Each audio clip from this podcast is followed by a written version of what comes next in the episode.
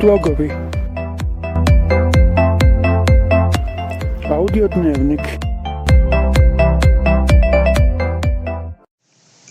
Pozdrav svima, dobrodošli u 24. epizodu i u još jedan intervju.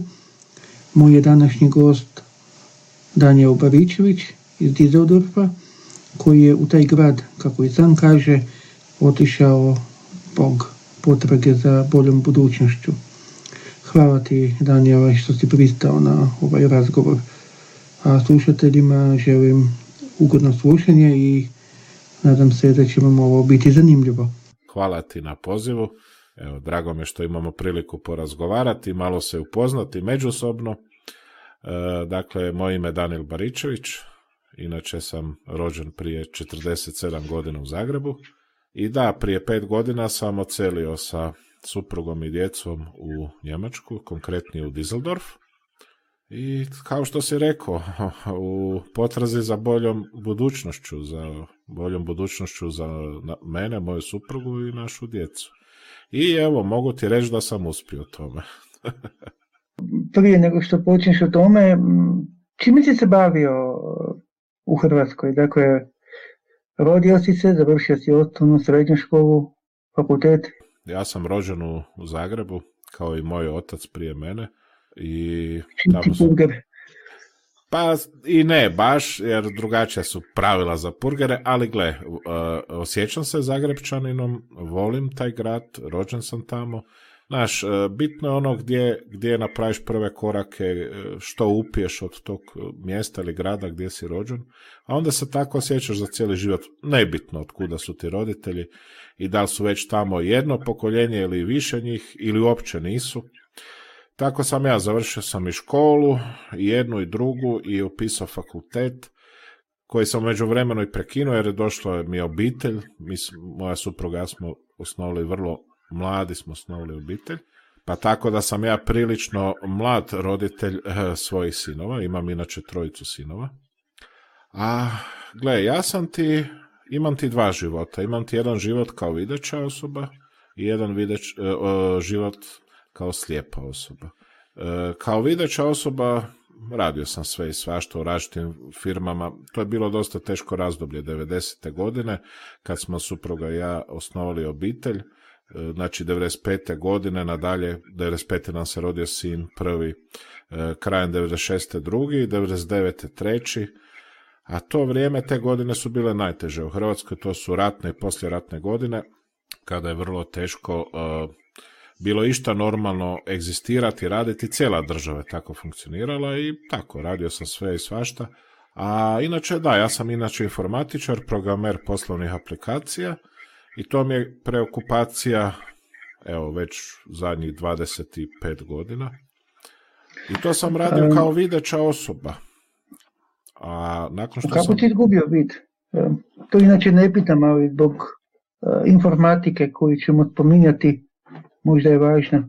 Pa važno je, definitivno je važno, prvenstveno zbog uh, same činjenice što netko izgubi vid, pa bez obzira sad i zbog posla naravno, ali to je to je na velika, veliki stres za, za čovjeka, veliki udarac i uh, izgubiti vid. Ja nisam izgubio na naglo, ja sam izgubio postepeno, a razlog je genetika.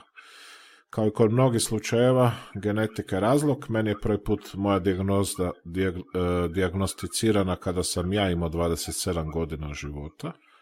I od tada je, znači, progresivno taj vid padao do prijeno, pa sad više ni ne sam ne znam koliko, 10, 12, 13 godina, kada sam gotovo apsolutno izgubio vid.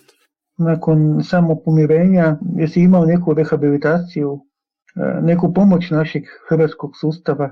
Pa ovako, e, znači taj gubitak vida, kao što sam rekao, nije bio e, nagli, nije bio trenutni, nek je bio postepen.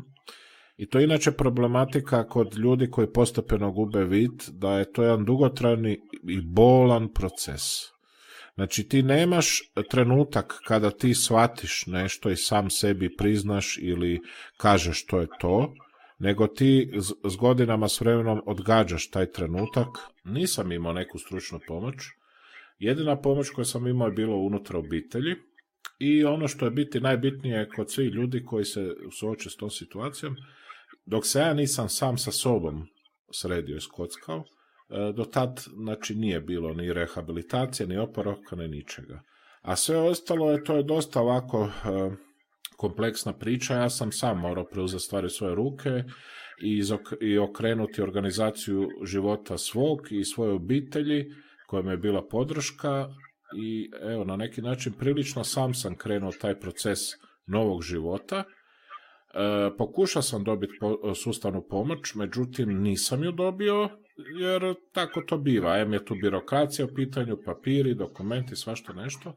I tako da sam većinu toga sam odradio. A veliku ulogu u cijelom tom mom procesu je e, bila situacija ili prilika što sam ja uspio to svoje informatičko znanje e, usmjeriti, dakle sad kao slijepa osoba i moje zapošljavanje u tadašnjoj udruzi Huprt, odnosno centru Up to Date, je u biti bio ta, taj veliki korak koji je meni omogućio u tih četiri naredne godine da ja ajmo reći, provedem svoju vlastitu rehabilitaciju. E, dakle, neposredno prije gubitka vida, e, što si točno radio u informatici? Prije gubitka vida ja sam ima čak i svoj obrt, znači to je bio jedan obrt koji bavio se različitim informatičkim uslugama i izradom web stranica i grafičkim dizajnom i programiranjem općenito, a imali smo supruga i ja i jedan posao vezan uz snimanje i fotografiranje venčanja. To je bilo recimo u zadnjem periodu prije nego što je moj, e, nego što sam izgubio vid. Ali recimo samom tom informatičkom smislu prošao sam kroz puno faza, kroz puno projekata. I onda nakon opet ponavljam gubitka vida morao si se suočiti sa čitačima ekrana. Tko te prvi uveo i upoznao s njima? Nakon ka, što sam sam sa sobom suočio činjenice i rekao sam ok, tu sam di jesam. Puno stvari mi je falilo jer nisam mogao više raditi, nisam mogao za računom raditi, nisam mogao čitati knjige i tako dalje.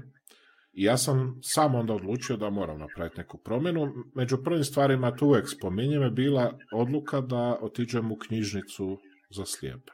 Jer sam bio željan čitanja knjiga koje već unazad puno godina nisam mogao čitati. I to mi je bila prva odluka a tamo, naš, onda se stvari krenu nizati jedna na drugu. U knjižnici me gospođa pitala, kad dođeš i, ono, da dođeš da se učlaniš, me pitala da li sam član Saveza slijepi. Pa ja ono, pa nisam. Znaš, ono, ona mene pitala zašto. E, to pitanje zašto mi je poslije još dugo zvonilo, ja sam se onda pitao zašto i tako dalje, i onda znaš, iz toga krenu i drugi koraci i treći. A što se tiče e, prilagodbe na čitač ekrana, E, ja sam ti to odradio doslovce u dva, tri dana. Znači, meni, su, meni je moj sin pomogao da se taj čitač instalira.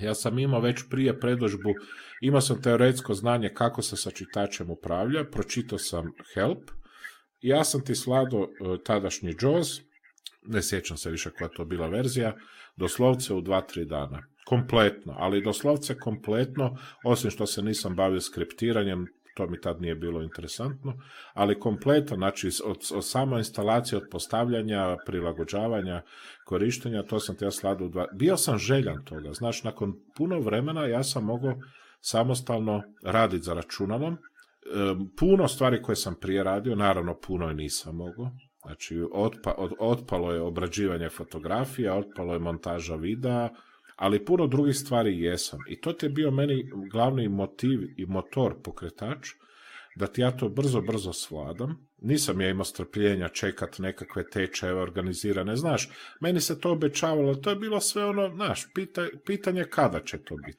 Ja sam to sam odradio i toliko brzo sam odradio da eto, za par mjeseci sam ja radio posao koji mi je bio primarno pomagati ljudima oko rada sa čitačima.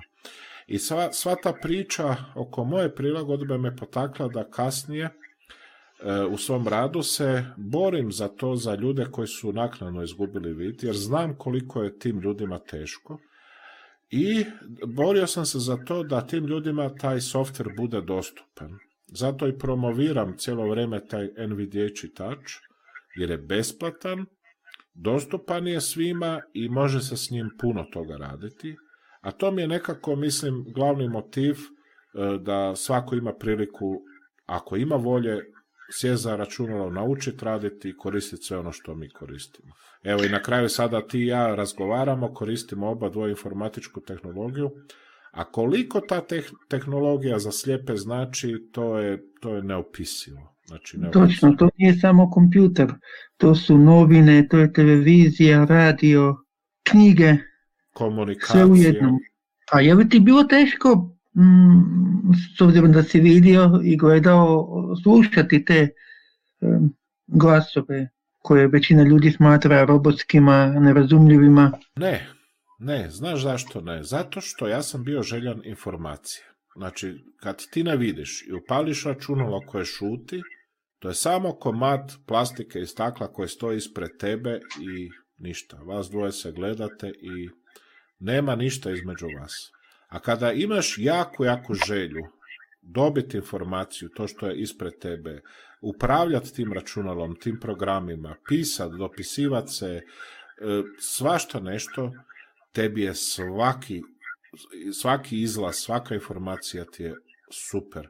I, pazi, ja sam prvo krenuo sa ispikom, to je gorna jedinica koju mnogi ne vole, zato jer je totalno robotizirana i totalno onako umjetna, neljudska. Ali je meni ona bila ko najljepši glas, znaš ono kako se kaže, anđeoski glas. Kad sam ja prvi puta krenuo po članku nekom, po tekstu i kad ja svat, kad sam shvatio da ja sve to sad mogu čitati i slušati, to ti mene bilo oduševljenje. Nakon tog, dakle, možemo reći da ti ti samouki um, korisnik čitača ekrana, kako ti onda dospio među slijepe u up to date? E, jesi li morao dokazivati ono što znaš? Pa naravno, u svakoj poslovnoj sredini ti moraš biti spreman i e, na, na neki način e, pokazati svoje znanja i vještine. To je osnova kod svakog zapošljavanja.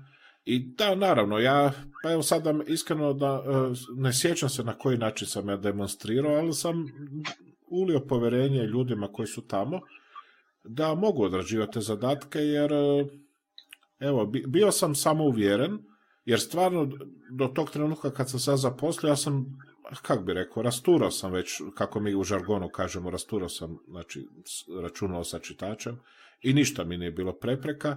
To su oni vidjeli, evo sad se stvarno ne sjećam na koji način, nije to bilo nešto jako formalno, ali smo mi već odmah, ajmo reći, nadišli razgovor o samom e, računalu i samim tim programima, već smo mi razgovarali o nekim drugim stvarima, o nekim novim projektima i tako dalje, a računalo ti je tu samo alat. I to je bila vjerojatno nekakva poveznica koja nas povezala, da oni meni daju povjerenje.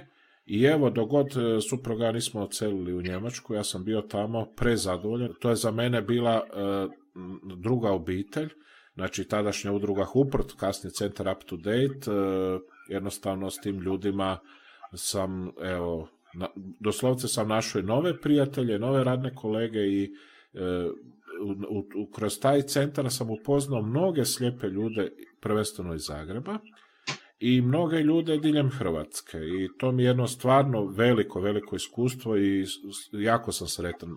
Ali ono što je najbitnije, tih četiri godine su meni bili, e, bile rehabilitacije. Znači, meni je ti četiri godine trebalo da se ja vratim u formu starog Daniela, e, formu starog Daniela koji je imao socijalne kontakte, socijalne vještine, imao je krug prijatelja, poznanika. Naravno da sam ja sve to međuvremeno izgubio. To tako ide u životu, kad čovjek izgubi vid ili nešto drugo. I meni je četiri te godine trebalo da malo po malo vratim te neke svoje ajmo to reći, e, karakteristike, kvalitete i da se ponovo osjećam kao što sam se nekad osjećao. I to, na, tom, na tome sam jako, jako zahvalan. E, Centar Up to Date je sredina mladih ljudi, perspektivnih, e, otvorenih za različite ideje i evo, ja sam trudio se vratiti to povjerenje spram drugih korisnika i puno, puno tog smo lijepo kradili da pomognemo ljudima različitih oblika, rašti, mislim, invaliditeta I to mi je jedno pre, prekrasno razdoblje. I to je bio korak koji sam ja morao odraditi da bi je išta u kasnijem životu mogao napraviti nešto drugo, kao što je ovo da sam sa suprugom došao u Njemačku. E, u tom radnom vijeku, u up to date jesi li imao osjećaj da si motivirao svojim primjerom druge koji su izgubili vid da započnu novo i da to koriste? Znači, već je problem e, kako doći do ljudi koji su doma, za koje sustav ne, ne zna i recimo ako postoji volja da im se pomogne, kako im pomoći. E, nisam našao rješenje za to. Mislim da bi tu možda više nekakve udruge koje su puno jače i savezi trebali raditi po tom pitanju i u, u suradnji sa recimo zdravstvenim ustanovama. Recimo kod mene što je bio primjer.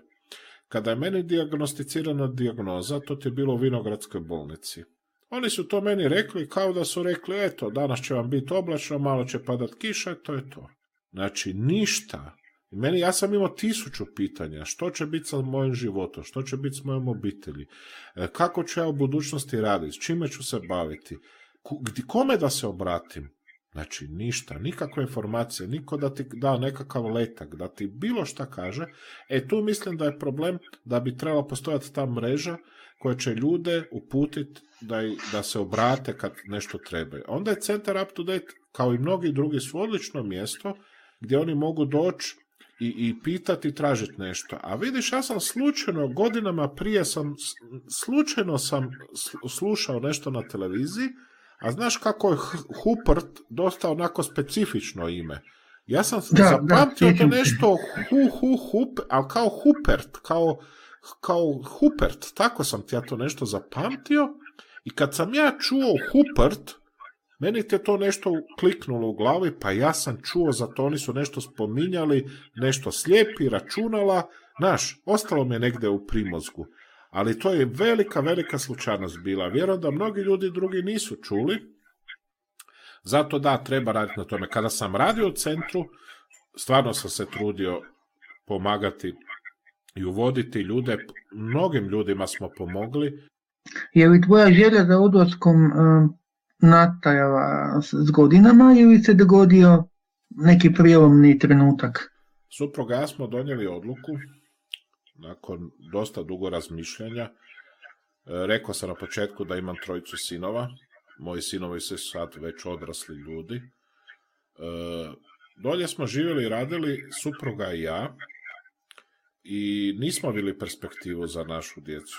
Naš pod uvjetom ako radiš pošteno i živiš pošteno, da li možeš nešto svoje djeci priuštiti i omogućiti, nismo bili s obzirom na trenutne, trenutnu situaciju i političku i gospodarsku, a bome sad nakon pet godina nam se to potvrđuje da nismo pogriješili. Oni su nam bili motiv da napravimo nešto u svom životu, da napravimo jedan taj iskorak i otiđemo negdje gdje ćemo moći realizirati puno toga više sa istim trudom, i to se ostvarilo. Naravno, za to je trebalo uložiti puno znanje energije, napraviti i plan i uložiti vremena i novaca i puno toga, ali se isplatilo. Znači, odluka su bila naša djeca, jer e, živjeli smo dosta onako skromnim uvjetima, oni su išli, još su tad, jedan je se išao na fakultet, drugi su išli u školu, e, razmišljali smo šta će biti kad završe svoje školovanje, šta će biti kad završe fakultet. E, ako imaju sreće da se zaposle negdje, pod kojim uvjetima, kako će živjeti, kako će sami sebi ostvariti nekakvu egzistenciju, e, kupiti stan ili ne znam, osnovati obitelj. I sam znaš kako je teško to dolje u Hrvatskoj. Nažalost, e, nismo vidjeli napretke, neku promjenu, da ide na bolje, da mi možemo na, nanovo davati povjerenje državi a život ide i godine idu i naša djeca odrastaju i što ako prođe 10-15 godina, a ništa se ne promeni na pozitivno, kako ću ja svojoj djeci reći, gledajte, oprostite što nisam ništa napravio za vas bolje. I to ti je bio nama glavni motiv, danas mi nije žao. Moja dvojica sinova su s nama tu u Dizeldorfu, svaki živi u svom stanu. E, e, treći sin mi je na master studiju u Utrehtu u Nizozemskoj, tamo isto živi u svom stanu sa djevojkom.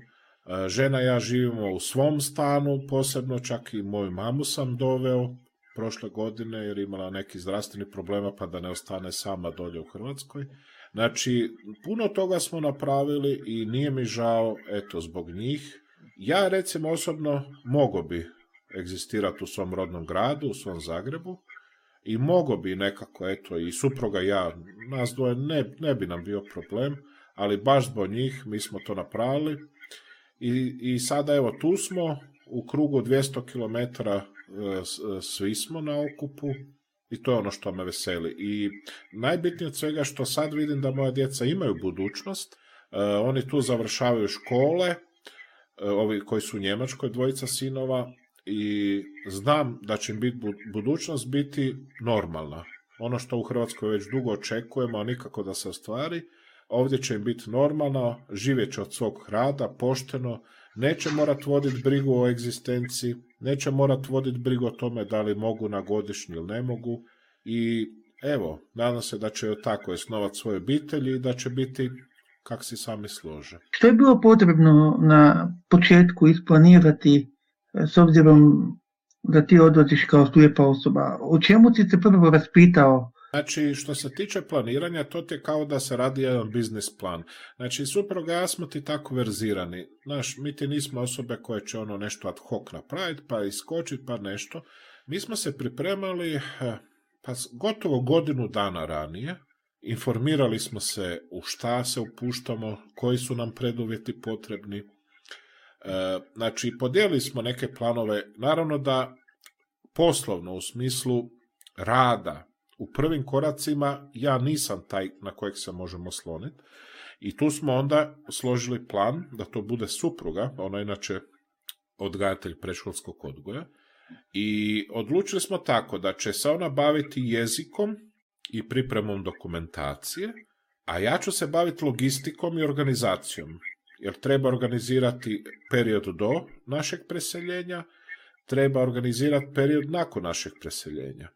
I tako smo mi to podijelili s time što smo imali dvije faze. E, prva je faza trajala godinu dana i u toj fazi smo održili sve što treba. Supruga je učila jezik od nule.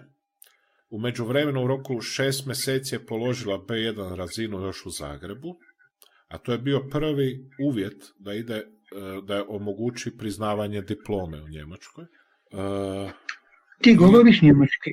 Da, Evo, u fazi sam učenja, supruga i sinovi govore puno bolje, kvalitetnije, jer su oni prošli baš školu, ali vratit ću se na to što se tiče mog jezika.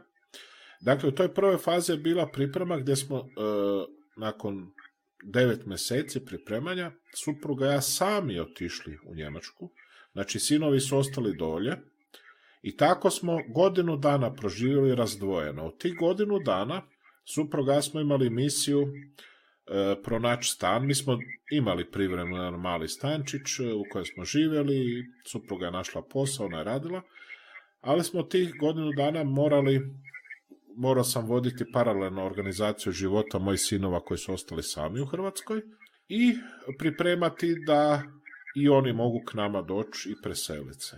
I to smo radili. U prvoj godini dana u Njemačkoj mi smo to realizirali Sinovi su došli k nama i tu je završena ta etapa našeg preseljenja. A što se Njemačkog tiče, inače ti je ovdje uvjet, mislim, kao i svakoj zemlji, ako želiš išta napraviti, postići, moraš znati dobro jezik i baratati njime. Tako da i moja supruga i sinovi, kad su došli, oni su, tako reći, isto od nule krenuli i danas govore perfektno njemački. Ja sam tu malo u deficitu zato što je naš problematika je sa slijepima što ne možeš tići u rednu školu za jezik. I sad bile su neke kombinacije, ja jesam išao jedno vrijeme u Hanover, znači od Izadorofa do Hanovera to je prilično daleko, to je oko 300 km i išao sam jedno vrijeme, međutim to sam prekinuo zbog različitih organizacijskih razloga, nije to moglo tako funkcionirati, predaleko je. I onda je došla korona, sada, naš, kada je čovjek planira neke stvari ponovo e, srediti, onda se desi nešto drugo, međutim, ja planiram dalje raditi na svom jeziku i to usavršiti, iako mi nije to sad neka velika potreba da baš, baš moram, jer život nam je posložen, sve funkcionira kako treba, imam evo i društvo i prijatelje i tako dalje, međutim radit ću na tome i dalje, želim usavršiti do jedne dosta dobre razine i evo, nikad ne znam što ti budućnost nosi. Mislim, nemam ja toliko ni puno godina, planiram još neke poslovne aktivnosti, tako da, evo, nadam se da sama je očekamo svi da prođe ova ovo zlo koje se dešava oko nas. Da, to svi čekamo. A kakav je njemački sustav, e, kako se on odnosi prema slijepoj osobi koja useljava u zemlju? E, što se tiče slijepih e, ljudi, slijepih osoba koji useljavaju, ja nemam iskustvo kao sam, kao samac, jer nisam tako došao, došao sam sa suprugom. Tako da je malo moje iskustvo drugačije. Međutim, ono što ti mogu reći općenito kao slijepa osoba, ja sam svoj status invalida, to jest osobe s invaliditetom, regulirao unutar mjesec dana.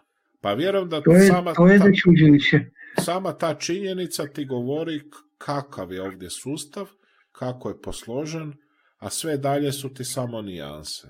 Znači, unutar mjesec dana, od kada sam predao dokumentaciju, svoju liječničku koju sam imao iz Hrvatske, plus što sam e, morao i ovdje ići na jedan liječnički pregled, jer de facto, koliko god mi vjerovali u hrvatski zdravstveni sustav, nažalost, u Njemačkoj se ne priznaju nalazi iz Hrvatske, iako sam ja imao prevedene kod sudskog tumača i tako dalje, ali to ništa ne znači. Ti moraš proći kroz e, njemačke e, diagnostiku da dobiješ papir i evo, mjesec dana je trebalo da ja dobim iskaznicu na kojoj piše moj postotak, e, moja vrsta invaliditeta i to je to. E, kak to je ono što u Hrvatskoj zovemo e, po starom je bilo nalazi mišljenje, po novom rješenje o invalidnosti. Da, samo što vidiš, to ti je zanimljivo, ta invalidska iskaznica, uz nju dođe jedno rješenje, ali to nije nalazi mišljenje, nego je to rješenje o tvom invaliditetu, u kojem se navodi vrsta invaliditeta, pa recimo ja spadam u ovu grupaciju blind, znači slijepi, postotak invaliditeta, kod mene to 100%, i sva ostala prava i obaveze koje ti imaš po tom svojom invaliditetu. Ali ono što je zanimljivo, za tu, ajmo reći, e, donošenje tog rješenja te iskaznice, dovoljno je samo poslati e, dokumente, nalaze. Znači, nema odlaska pred nekakve takozvane komisije, pred nekakve takozvane, znaš, ono, liječnike koji će sad mene nešto... Ne, evo, izvolite, gospodo, imate moje dokumente, moje nalaze, čitajte i donesete odluku. Što se onda dogodilo nakon toga? E, dakle, vi ste se doselili, sredio si dokumentaciju o invalidnosti, Mm, što si time dobio? Nešto što je u Hrvatskoj tuđe njega i pomoći ili nešto drugo? Pa gledaj, ovako, u Njemačkoj postoje različiti lepeza e, mogućnosti koje osobe s invaliditetom ostvaraju. Iako, ruku na srce, meni to nije bila primarna E, misija kad smo mi došli ovdje, nama je bilo primarno da se supruga zaposli, preko nje smo mi onda stali pravo na zdravstveno osiguranje i tako dalje i da krenemo normalno život. Recimo ja ovdje nisam na socijali, znači supruga ja dovoljno zarađujemo da nama jednostavno ni ne spadamo, znači po cezusima mi nismo socijale, ali da, osobe s invaliditetom imaju neka prava kojem pripadaju po nekoj logici, po zakonima, s obzirom na taj njihov invaliditet. Pa recimo ja po svojoj iskaznici imam pravo na besplatan prijevoz diljem cijele Njemačke sa pratnjom. Jer logično je, i ti i ja, ako idemo negdje, mi trebamo pratnju. I logično je da onda i naša pratnja i mi imamo omogućen prijevoz i to ti vredi za cijelu Njemačku i za sve gradove, za sav javni prijevoz u svim gradovima. Jedino za što ne vrijedi to su oni Intercity Express vlakovi, to su oni super brzi vlakovi, ali čak i u njima mi ostvaramo neki e, popust, recimo naša pratnja se vozi besplatno. S tom iskaznicom imaš još dodatna različita prava. Recimo, imaš popuste na ulaze u nekakve muzeje, kulturne e, događaje, institucije, manifestacije. E, imaš pravo, recimo, ako ti član obitelji ima auto vozite, znači ti trebaš prijevoz i nemaš osiguranu garažu ili parking mjesto ispred svoje zgrade, ti podnosiš zahtjev i na temelju tvoje invalidske iskaznice ti dobivaš ono rezervirano invalidsko mjesto, recimo. Uz to, e, recimo, e, u, u cijeloj Njemačkoj, sad ovisno od, koje, od regije do regije, slijepi i slabovidni, a čak negdje i gluho slijepi, imaju pravo na e, novčani, novčanu pomoć, to se ovdje zove blindgeld. Dakle, to bi se nazvalo kao slijepi novac ili novac za slijepe. To je novac kojim ti sebi, naravno, kupuješ sve što ti treba od pomagala. E, recimo, ovdje pomagala nisu besplatna. Ima nekih izuzetaka, recimo u medicinskom smislu, recimo govorni tlakomjer i tako neki tih par može se još naći, ali sve drugo se plaća i kupuje. Ali ti zato svaki mjesec dobiš jedan iznos koji varira od regije do regije. E, ovako ti je prosjek ti je u regijama gdje je najniži iznos ti je oko 300 eura, a u regijama gdje je najviši iznos ti je oko 700 eura. Pomenuo si da se pomagala kupuju. Jesi li ti sebi u ovih pet godina uspio nešto kupiti što možda u Hrvatskoj ne bi? Jako toga sam si kupio. jako toga Ajde, udaj mi tajnu. Pa je recimo e, jedna od bolji e, većih investicija, to je jako velika investicija za jedne hrvatske prilike, zove se akustik e, sat, vibracijsko-govorni sat. To je inače švicarska proizvodnja, vrhunski dizajn i to ti je sat, ručni sat, lijepog klasičnog izgleda sa kazaljkama, brojkama i svime, ok, to nama i ne treba, ali taj glas ima glasovni izlaz, Znači, lijepo uredno glasom govori vrijeme i datum. Usput taj glas se može i ubrzavati i usporavati, kao i utišati i pojačati. Ali ima i mod vibracijski. Da on tebi vibracijom... Pa recimo da on tebi vibracijski kaže koliko je sati. I ja recimo oduševljen sam s tim satom i taj sat je prilično skup. Taj sat košta 500 eura. Recimo, to je za hrvatske prilike jako, jako puno, ali recimo ja sam se kupio taj sat i vrlo sam zadovoljan s njima i to je ono nešto što imaš cijeli život. Evo, i recimo zadnja stvar koju sam si kupio, ima dosta toga što, između toga, ali zadnja sam si kupio dosta kvalitetan teleskopski štap marke Kellerer, koji je vrlo lagan i ima keramički vrh. I oduševljen sam s njime, koristim ga već jedno skoro dva tjedna i recimo, evo, cijena njegova je oko 180 eura. A kako je bilo um, tvoje društveno uklapanje kao slijepe osobe, dakle u novi kvart, učenje prostora, dijalog i odnos sa susjedima? Pa inače sam ti ja dosta društvena osoba i nemam ti problem sa kontaktima, a to ti sve ovisi naš o samom čovjeku. Kako se ti postaviš, tako će te drugi doživljavati ako si ti otvoren, ako nije ti problem i pozdraviti ljude i pričati s njima, komunicirati, znači imam odlično iskustvo. Znači, mene ti poznaju svi od susjeda do dostavljača.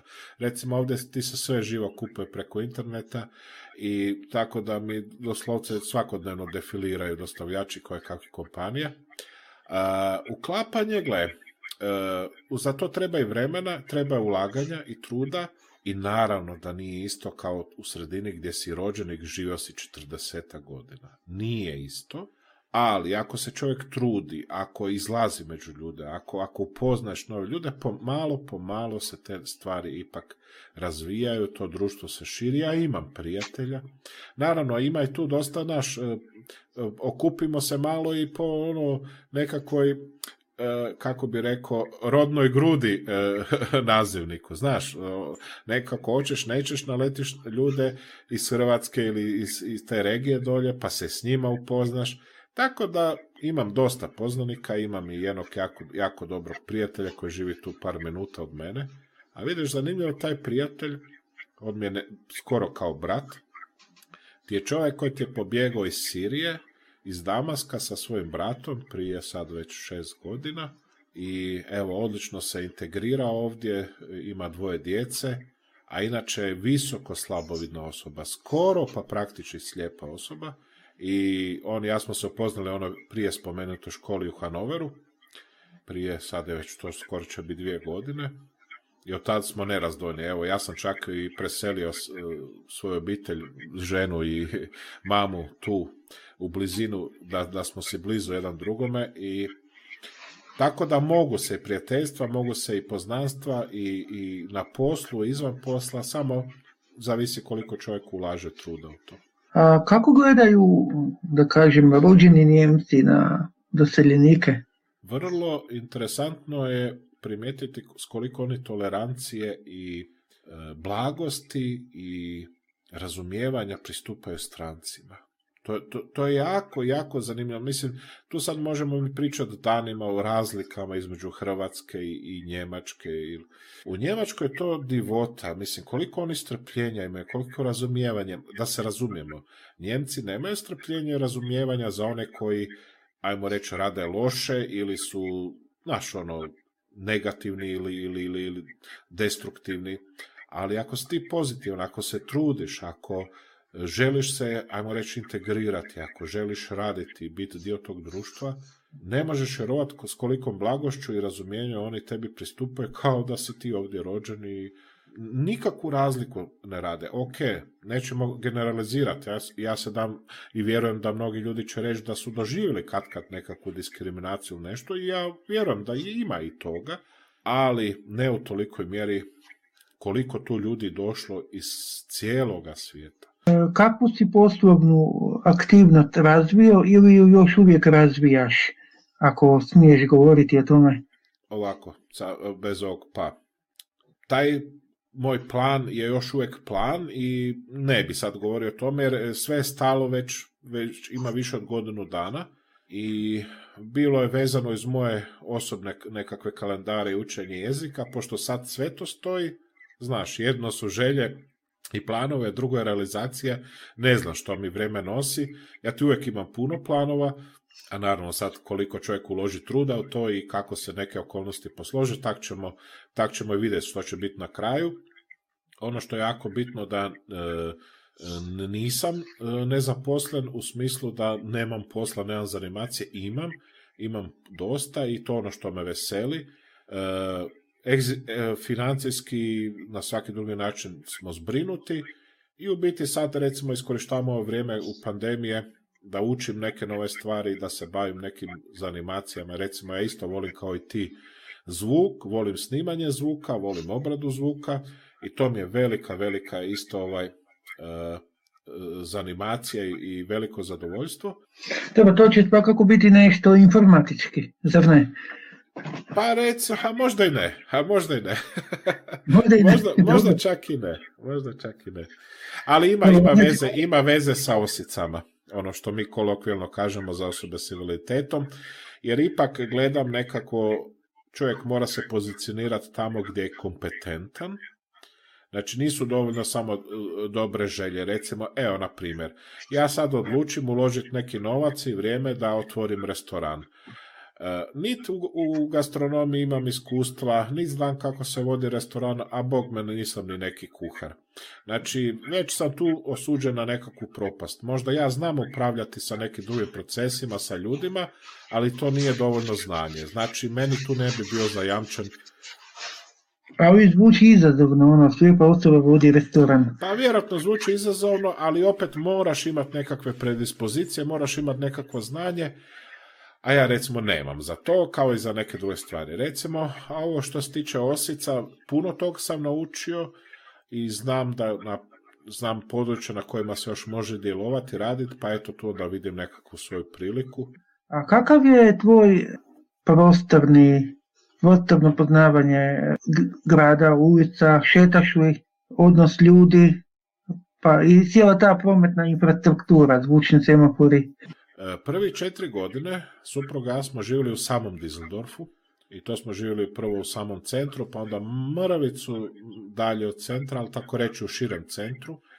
I to su prekrasni kvartovi za život, međutim, za samostalno kretanje baš i nisu, jer Düsseldorf, Düsseldorf ima jednu specifičnost. On ti je urbanistički građen, kada bi ga iz, iz neba, iz svemira gledao, kao sunce, znači kao sunce i sunčeve zrake koje se šire u tim smjerovima. priča kaže da je to Napoleonova želja i naredba bila i vjerujem da je tako, da Dizdorf ima takvu urbanističku, urbanistički dizajn, što nama slijepima otežava zato jer su sva raskršća nepravilna. Znači sva križanja gdje se ulice križaju, one nisu pod pravim kutom, nego su sva ona križ kraš. Ona koja mi nikako ne volimo. I to je jedan veliki razlog što ja nisam se u samom Dizdorfu samostalno kretao. I to je još jedan dodatni razlog zašto smo se supruga ja prošle godine preselili, to je neki 10 km od centra Dizdorfa. I to je sad jedna manja sredina, manji urbani kvart i tu mi je perfektno. Sa puno zelenila i tu se ja samostalno krećem. I recimo sa svojom mamom idem van, ona ima preko 70 godina, idemo u šetnju svaki dan, imamo redovite ture od 2,5 km, 2,5 km, ali uz to takva, je, takva je sredina gdje imamo jako, jako puno prostora za kretanje i ono što je recimo najveće bogatstvo što tik do naše zgrade, znači par stotina metara od naše zgrade, počinje jedna velika šuma koja se rasprostire na 430 hektara, gdje unutra ima 30 km staza i tu supruga ja uživamo šetajući, odradimo po jedno 6, 7, 8 km, zavisi kako nas se volja. Plan vam je obići svih 30 km. Pa malo po malo da, vjerojatno da. To tvoj štab Keller može podnijeti. Može, može. E, to ti je šuma na ravnom, to ti je, recimo zamisli si Maksimirsku šumu, čak je još bolja od Maksimirske, Maksimirska ipak na jednom dijelu ide u brdo. Ako se bio na onom dijelu gdje su jezera gore i ostalo, jesam, jesam, da. E, tamo se ipak penje, ova moja šuma ti je ravna, što je super, ja ne volim baš brda i planine, nisam baš taj tip, ali poravno mogu puno, puno hodati. Prostrano je i prekrasno, znači prekrasno, unutra kad uđeš, ono, prekrasno. Tako da imam jako, jako puno prostora za kretanje i ovom, ajmo reći, urbanom, civiliziranom dijelu također sva križanja su mi e, dostupna, mogu ih savladati, mogu ih preći i evo, mogu, mogu koristiti i sadržaj sve koje mi trebaju. Koja tu ima zvučnih semafora ili nije potrebno? Tu kod mene nije potrebno, jer čak ni nema semafora na ovim trasama koje koristim, čak ni nema. Sve ti je riješeno e, križenjima bez ičega, ali stvarno promet je tako slabog intenziteta da ti ne treba, ili je riješeno rotorima, ali su pješački prijelazi lijepo uredno posloženi, tako da normalno svi mi stanu, ja poslušam i nikakvih problema. U Dizadorfu, u kojem se nisam samostalno kretao, e, ima jako puno zvučnih semafora, ima puno, jako puno staza vodilja, e, sva prometna čvorišta, sve stanice, svi ulazi u podzemne željeznice, sve, svi autobusne stanice su markirane, čak imaš na tim autobusnim i tramvajskim stanicama imaš e, različita, ja to zovem klepetala, to su ti također zvučni signali koji tebi pokazuju koji je centar stanice, tako da se možeš bolje orijentirati. Čest, često oko tog centra stanice tu bude informativni stup do kojeg ti dođeš, pritisneš jedan gumbić i onda tebi automat kaže sljedeća tri tramvaja koji brojevi dolaze, znači koji broj tramvaja i za koliko minuta. Tako da ti točno znaš recimo da će ti sljedeći tramvaj doći 704, iza njega 706, razumiješ me, tako da točno znaš, ne moraš ne pitat kad dođe tramvaj na stanicu koje je to tramvaj.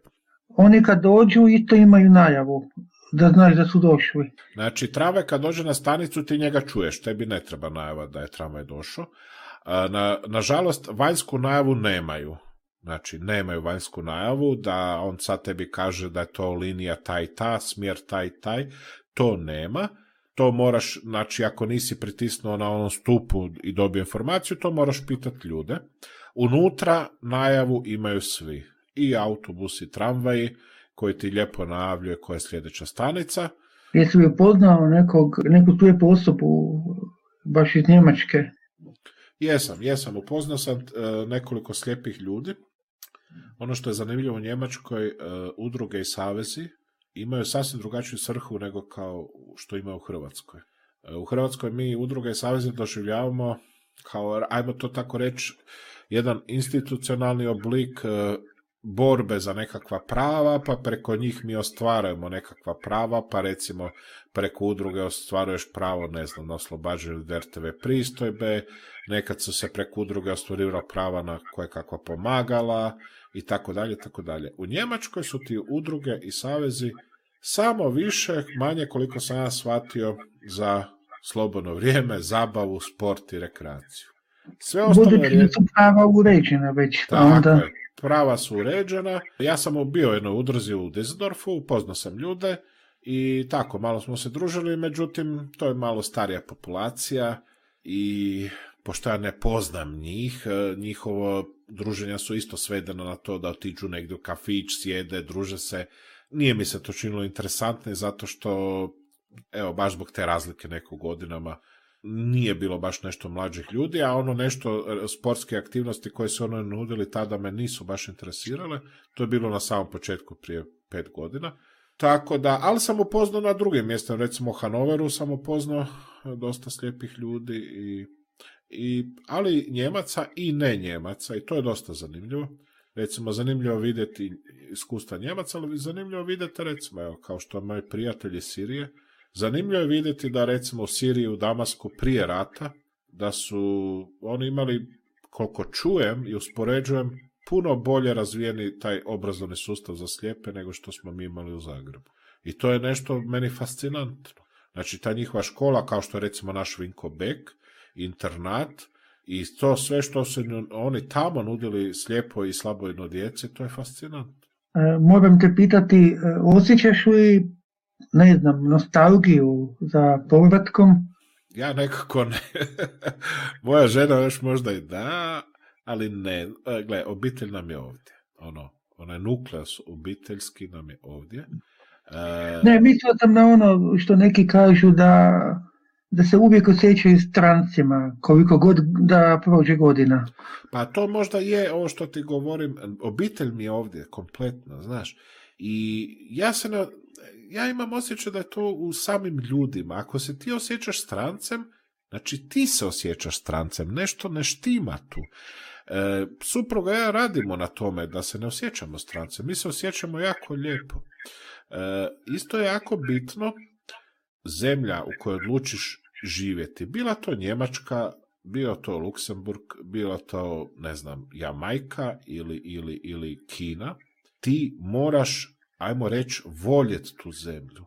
Ne možeš ti živjeti negdje ako ti imaš neki, neku odbojnost prema toj zemlji, prema toj kulturi, prema tim ljudima. Recimo, supruga kad smo došli ovdje, mi smo od prvog dana sudjelovali, participirali u životu grada, izlazili smo na večeru centara, posjećivali smo manifestacije, sudjelovali smo na njemačkim manifestacijama, na njemačkim koncertima, na njemačkim, jer nas je to interesiralo. Mi smo mi smo htjeli doći ovdje, pa kad smo već došli ovdje, htjeli smo prihvatiti to što nas je tu dočekalo. Mi smo htjeli zavoljeti grad u koji smo došli. Mi smo htjeli zavoljeti rijeku koje se dan danas šetamo. To je recimo Rajna.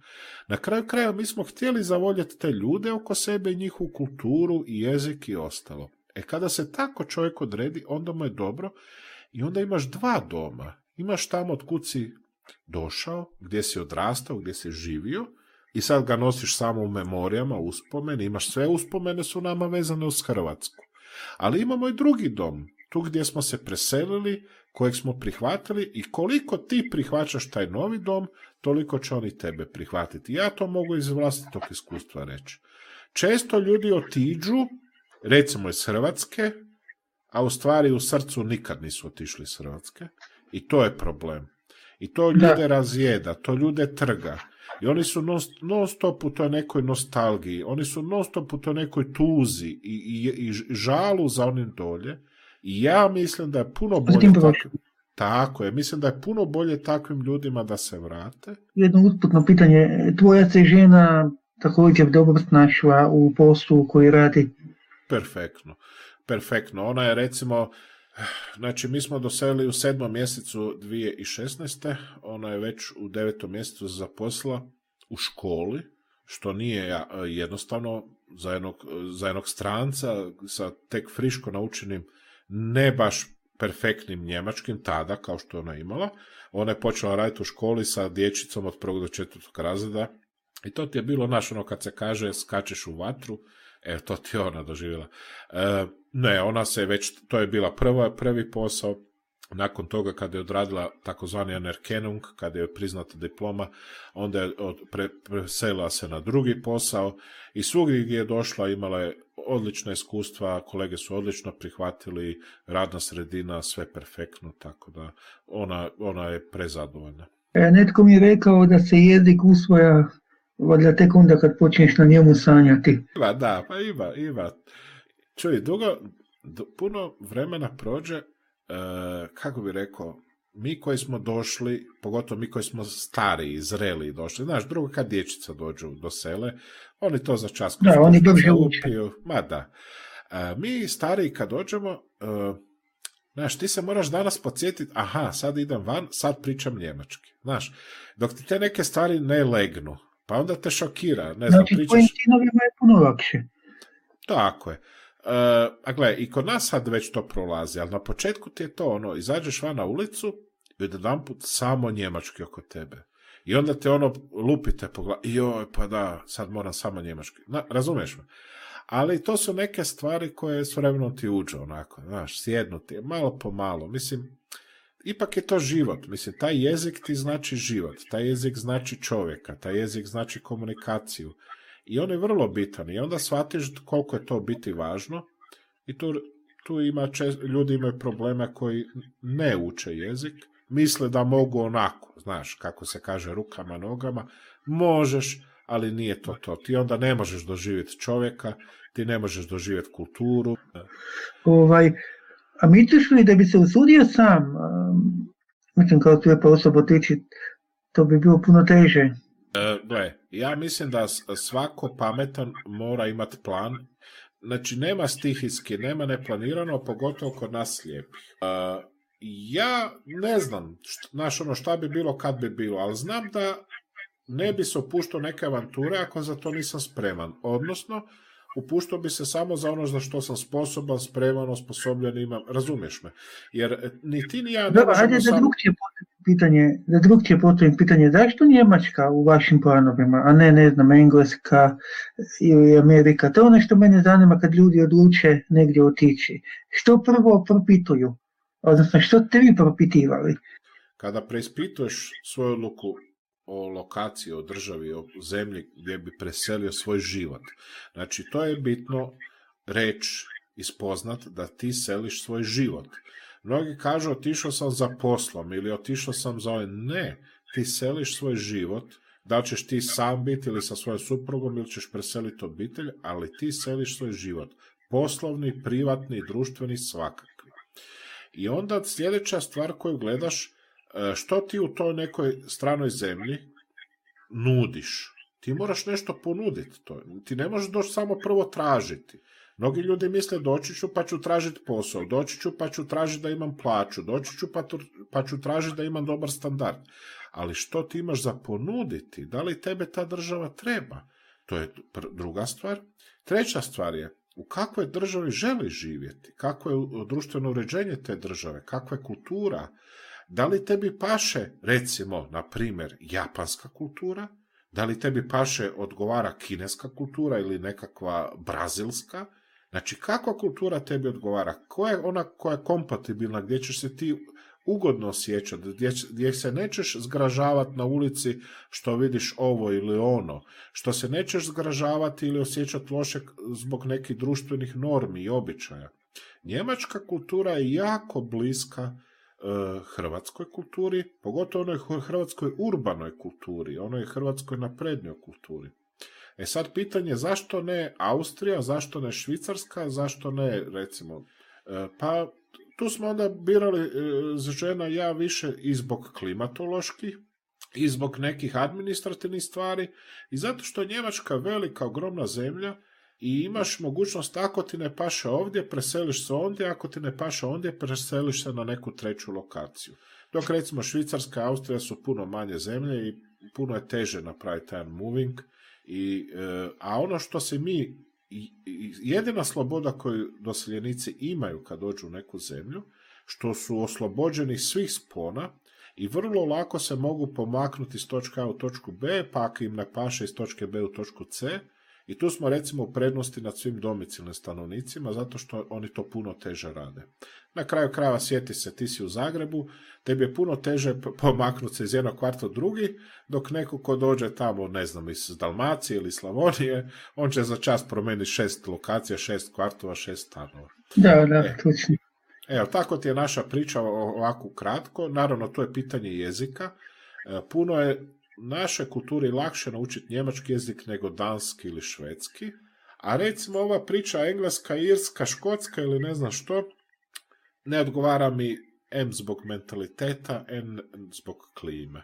Recimo ovdje gdje se mi nalazimo, to ti je sjeverna rajna Vestfalija, mi ti dijelimo klimu recimo kao što imaju Nizozemska ili Belgija ili Danska, Znači, to je ta jedna umjerena, uh, umjerena klima koja je meni perfektna. Znači, po zimi ti je najviše do minus pet, po ljeti ti usred ljeta, iako je toplo, možeš ići na bazene, ali ti možeš odrađivati svoje radne aktivnosti cijeli dan. Odlično, dakle, jednom riječju ti si, vi ste ispunjeni uh, ovim novim životom.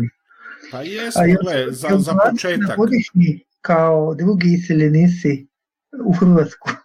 Pa znaš kako, dok mi je mama bila dolje, živjela u Zagrebu, redovito smo dolazili jer moraš jednostavno i da posjetiš i da obiđeš i tako dalje. Što bi dakle ti za kraj razgovora poručio da sve one koji bi se možda odlučili na ovakav korak? Misliš e, na preseljenje? Da. Pa ovako, Nikola, ja ću, te, ja ću ti reći ovo. E, e, znači preseljenje nije naj... moja supruga smo odlučili da nam je to preseljenje bitno. Nekima drugima možda nije bitno. Recimo možda tebi i tvojoj supruzi nije bitno. Ali bitno je donositi odluke i stvarati planove za vlastiti život. Što god to bilo. Ne mora to nužno biti preseljenje u državu. To može biti preseljenje u drugi grad tamo gdje si rođen pa otiđeš u neki susjedni grad. To može biti preseljenje, recimo ono što je teško zamislivo da ljudi iz Zagreba sele u Split. Da, Ili da iz Zagreba odsele u Istru negdje. Znači, treba raditi planove i vidjeti ovako, što se može, koje su realne mogućnosti, ali ima jedna poslovica, znaš, kaže se ovako, pametan ide tamo gdje mu je bolje, a budala ostaje tamo gdje mu je loše. S time da ja ne smatram da su svi budale koji žive i u onom lošemu, jer možda imaju takve okolnosti, možda ne mogu iz jednog razloga, ali treba uvijek raditi na tome, raditi na sebi i to je velika poruka za ljude koji su izgubili vid ili gube vid. Nemojte odustajati. Znači, borite se. Ima, ima to što gubite vid ne znači da ste izgubili sebe. E, ima načina, ima rješenja, ali tek će ona doći kada vi sami to odlučite. I to je poruka za sve da nema predaje, samo borba, plan, rad, trud i šta god to bilo. Da li preseljenje u stranu zemlju, da li izlazak na cestu. Pazi Nikola, nekome je bitno, znači nekome je najveći poduhvat uzeti štap i izaći prvi put van ispred kuće. Da, znam, znam. Tako da samo treba raditi i stvari će se odvijati. Dok se ja nisam pokrenuo, ništa se nije pokrenulo. Tek kad sam se ja pokrenuo sam sa sobom, tek tada su mi se stvari počele dešavati u životu. Eto, to je poruka za sve, da se nitko ne predaje u kako god e, bio situaciji, koliko god mu se ona činila bezizlazno. Ovo je dobra poruka za kraj našeg razgovora, a idući će onda biti kad e, dakle, ostvariš, otvoriš neku firmu, a pogotovo bi, veselilo bi me razgovarati s vlasnikom restorana. pa dobro, onda napravimo neki derneku za živu muziku, to bi bilo ovoga.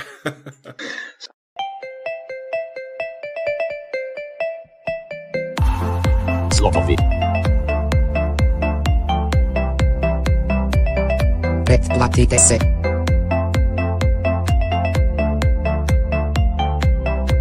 Besplatno je.